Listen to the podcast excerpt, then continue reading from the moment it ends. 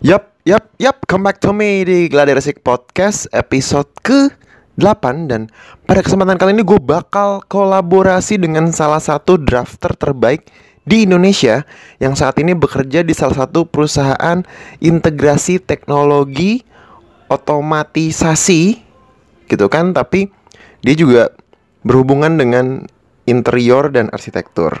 Siapa dia? Yanuar Rahman, check it out.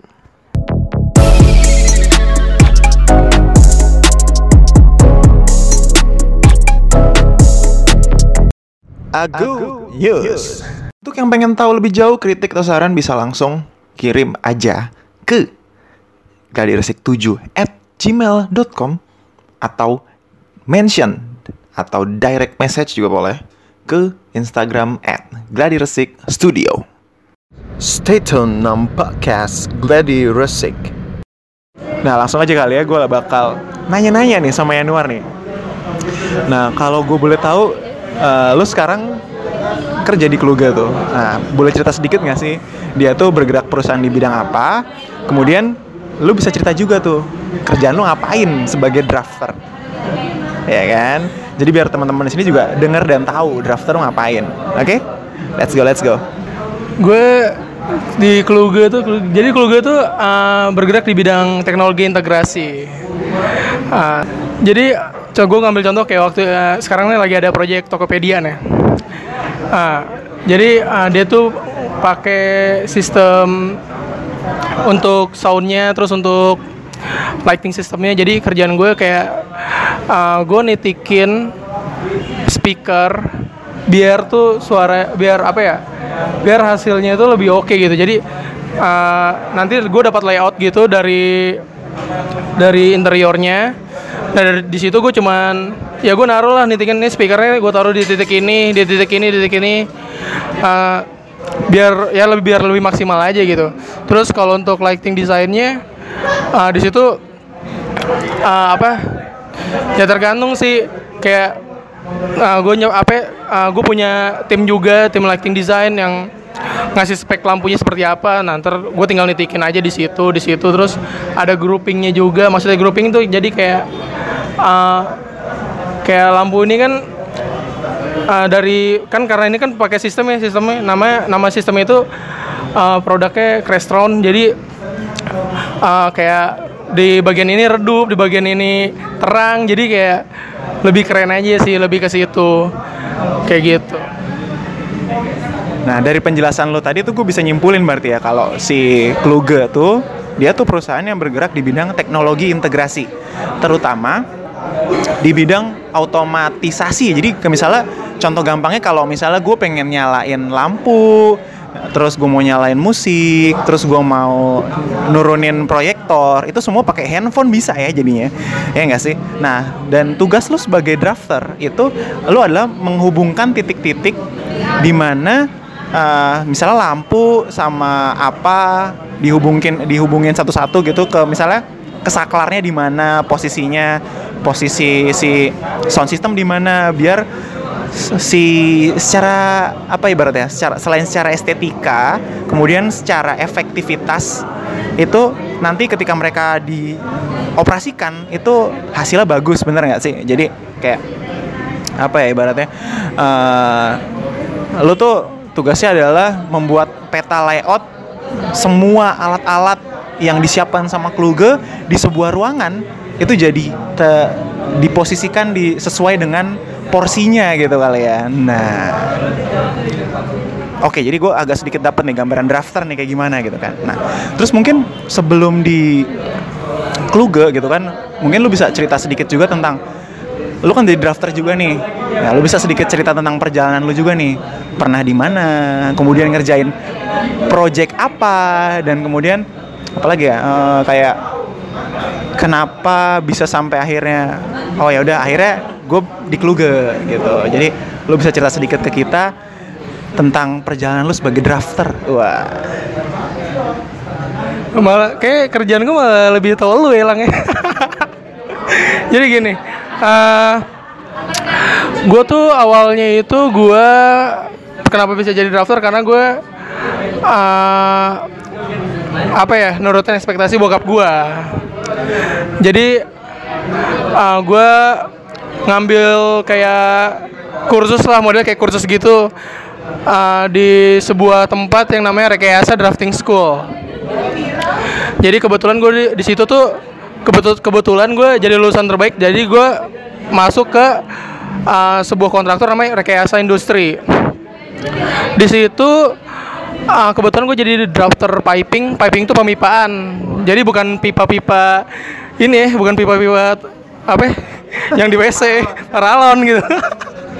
jadi lebih ke oil and gas gitu di situ sih gue awalnya kayak waduh bisa nggak ya sedangkan gue anak IPS nih gitu kan ah yaudah lah gue hajar aja lah gitu kan.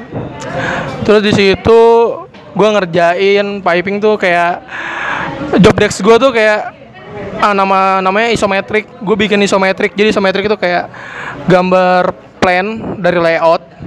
Gue bikin sudut 30 derajat cuman jadi terlihat kayak 3D gitu. Jadi tau lah turun turunnya pipa terus tahu naiknya terus tahu beloknya. Kalau plan itu kan tampak dari atas ya. Jadi kalau tampak dari atas kan kita nggak tahu nih ini pipa turun atau naik ya kan? Karena kan uh, apa sih namanya? Kalau lihat tampak dari atas ya pipa belok atau nggak lurus gitu doang nggak lu nggak tahu tuh turunnya gimana kayak gitu. Terus gue juga di situ gue kayak ngitung ngitung materialnya. Terus gue juga uh, apa namanya? Kayak ngitung presornya gimana. Ya itu terlepas dari gue juga gue juga kayak wah gue IPS nih gue bisa nggak ya? Tapi gue diajarin lah di situ sama engineer-engineer yang ada di situ. Jadi gue bisa. Nah terus gue juga ngerjain nama yang namanya tuh kayak detail drawing. Apa tuh detail drawing? Jadi detail drawing tuh misalkan di situ uh, ah, gue ngambil contoh gini deh, kayak kalau lu tahu nih ada namanya support support tuh modelnya kayak misalnya pipa-pipa yang ada di atas terus bawahnya itu kan dia nggak mungkin kalau nggak mungkin dong dia melayang gitu kan. Dia pasti ada penyanggah. Nah itu gue bikin detail drawing itu. Terus udah kayak gitu gue juga sempet uh, apa ngedesain uh, ngedesain pipa. Maksudnya ngedesain pipa tuh gini uh, ini pipa kan nggak selalu nggak asal bikin pipa ah ini pipa lurus ah ini pipa belok ah ini pipa begini ah. Nggak bisa asal kayak gitu. Jadi kayak tergantung lo di situ tuh yang di dalam pipa itu tuh kayak kalau di dalam pipa itu minyak atau di dalam pipa itu gas ya lo harus ada aturannya gitu. Gue sempet kayak gitu juga ngedesain ya kan. Jadi nggak asal bikin ah gue mau bikin pipa kayak gini ya gue mau bikin pipa bentuknya pentagon ya nggak mungkin kan. Jadi ada standarnya gitu. Terus gue di di sana ya lumayan lama lah gue empat tahun. Eh ya hampir hampir lima tahun lah gue di sana. Uh, yang berkesan sih gue pernah ngerjain project uh, Pusri ya pupuk, pupuk Sriwijaya. Itu gue sampai yang namanya lembur sampai setiap hari gue lembur gue minggu gue masuk wah gokil sih.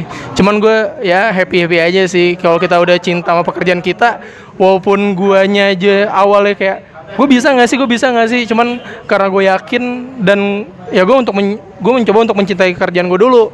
Agar gue tuh agar gue tuh bisa dan gue uh, ngejalaninnya juga enak gitu. Dan akhirnya yang tadinya gue kayak nggak percaya diri sama sama diri gue sendiri nih dan malah gue mencintai pekerjaan itu gitu gue. Terus karena sempat ya harga minyak tuh anjlok dan kayak hampir setengah dari karyawan di rekayasa itu di cut ya. Termasuk gue gue kena imbasnya lah.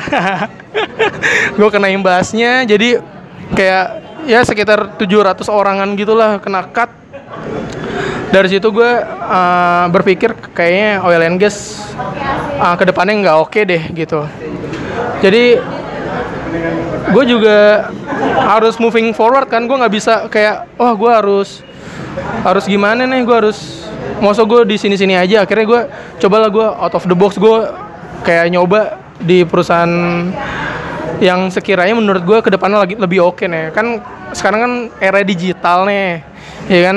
Terus gue kayak ngeliat wah kebetulan gue dapet tawaran kerja gitu dari keluarga internasional ya udah gue datengin aja. Awalnya gue pas waktu di tes kerja gue di tes kerja itu gue suruh gambar yang namanya skematik. Gue baru denger tuh skematik pada saat itu kayak anjir nih skematik apaan nih kan terus mana kompetitor gue tuh dua orang dan dia tuh udah berpengalaman di bidang itu. Tapi di situ ah gue nating tulus aja gitu. Ya udah gue kerjain.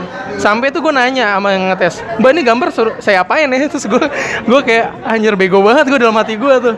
Terus ya udah akhirnya akhirnya gue dijelasin nih gambarnya suruh uh, didesain kayak gini gambar ulang kayak gini pokoknya dijelasin lah gue dikasih instruksi gitu. Oke ya udah gue kerjain aja.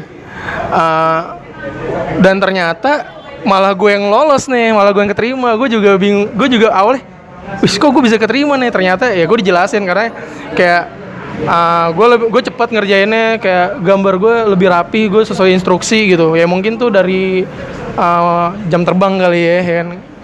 Terus udah kayak gitu akhir, pada akhirnya gue kerja di Kluge internasional. Terus yang industri dan uh, apa namanya dan job desk itu ya walaupun sama ya uh, ngegambar juga software AutoCAD juga gitu.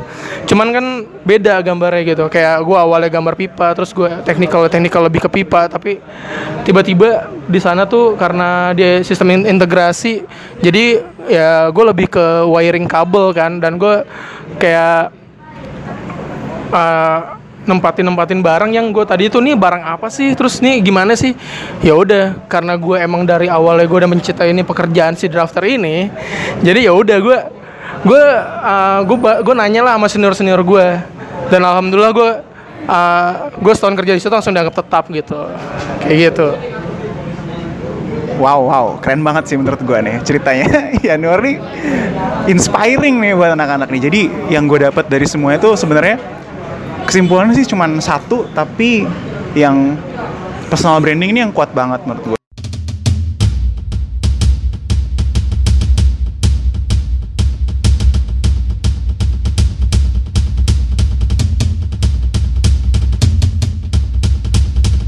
bahwa sesungguhnya adalah kalau lo mau mendapatkan suatu hasil yang baik, cintailah pekerjaan yang lo lakukan.